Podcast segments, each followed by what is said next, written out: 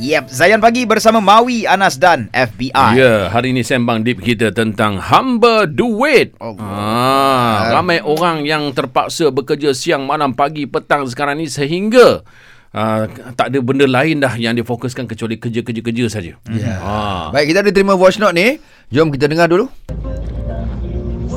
Assalamualaikum. Salam. Wawa daripada Sigudang.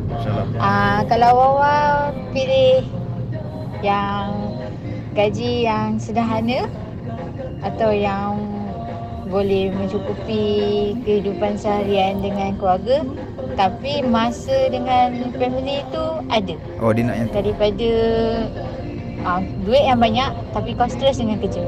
Ah, macam tak berbaloi lah.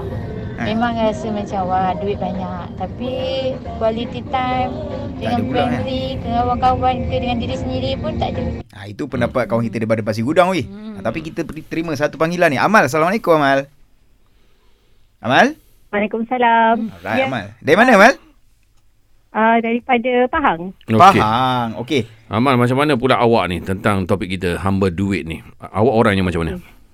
Oh, saya kan. Hmm. Uh, saya rasa saya ni salah satu orang yang sebenarnya dia tak ada pilihan pun nak pilih gaji sederhana ke gaji banyak macam tu lah. Allah. Maknanya kadang-kadang lalu tu Allah dah tentukan kan. Ha, Tapi saya rasa bah- uh, macam mana-macam mana pun asal tahu prioriti kita in life sebenarnya kita akan rasa dan cukup lah kona'ah tu. Ha, sebab Okey. kona'ah tu sebenarnya ha betul sebab kona'ah tu kan sebenarnya dia kita rasa cukup dengan apa yang kita ada. So kalau kita tak prioriti kita maksudnya dunia ni hanya sementara. Ya, betul, Family kita tu penting. Ha. Duit tu penting tapi bukanlah yang paling penting. So Faham. insyaAllah apa-apa keadaan akan cuba sesuaikan dengan keadaan masa tu. Sebab prioriti ni um, dia akan berubah mengikut fasa kehidupan. Mungkin masa anak Ha, ha, kecil, ha, ha. prioriti tu adalah anak. Yes. Bila kita dah umur 40, mungkin kerjaya boleh jadi prioriti. Hmm. So bila kita umur 50, mungkin prioriti kita dah bukan tu dah. Mungkin masalah kesihatan kan. Hmm, hmm, hmm, hmm. Faham. Whatever you have, maknanya uh, do your bit. Kalau masa tu Allah takdirkan rezeki kita mencurah-curah kerja tu banyak, kerjalah dengan ikhlas, kumpullah duit. Masya Allah. Kan pada masa depan, bila prioriti tu memerlukan kita untuk melepaskan kerjaya tu, Mhm, mhm. kita mampu untuk buat macam tu. Mantap, mantap. Baik Amal, terima kasih banyak Amal. Assalamualaikum. Okey alhamdulillah. Hmm. Hmm. Ha nak bagi uh, apa tambahan sikit uh, macam apa yang Mas cakap tu betul lah tu dan apa sebenarnya kon, uh, konsep qanaah ni dia bukan satu benda yang senang nak dapat. Betul. Macam Ya, even saya for me it took me a while and Tu Faizal I think tu. ha kan macam you pun macam very sure lah mesti kita ambil masa untuk sampai ke Ya. benda lain. Dan lagi satu nak-nak bila kita um, apa dah jadi mak opak kita mungkin boleh ajar diri kita untuk qanaah tu. Tapi macam mana kita nak ajar anak, Anak-anak. kita? Hmm. Ha, sebab anak kita mesti akan bandingkan sebab semua orang ada fasa-fasa dia kan. Macam kita mungkin dah sampai ke fasa ni, anak kita baru start. Baru rasa nak membandingkan kenapa gini-gini. Mm-mm. Kita beradik macam Fin sekarang di usia yang macam duit ada duit tak ada yang penting families everything, yang penting beragama and everything.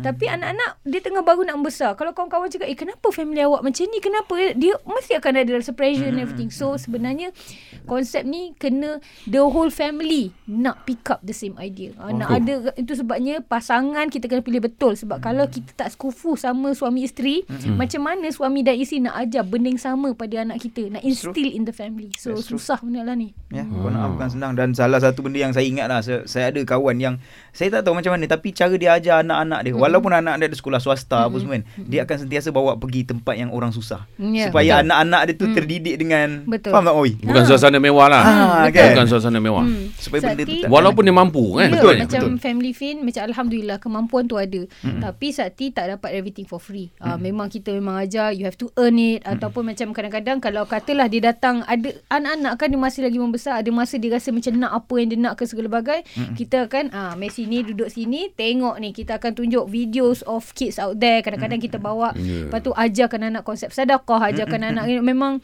it's going to be hard but kena juga buat. Uh, Ya, baik. sebab kita ni kita kan kalau kita nak marah generasi sekarang kan kita juga kena marah diri kita sebab kita juga pendidik kepada generasi Allah yang sekarang ni. Hmm. Kita ke, uh, macam uh, kan budak sekarang suka cakap ah ini budak sunat laser, budak-budak generasi lembik dan segala bagai kan.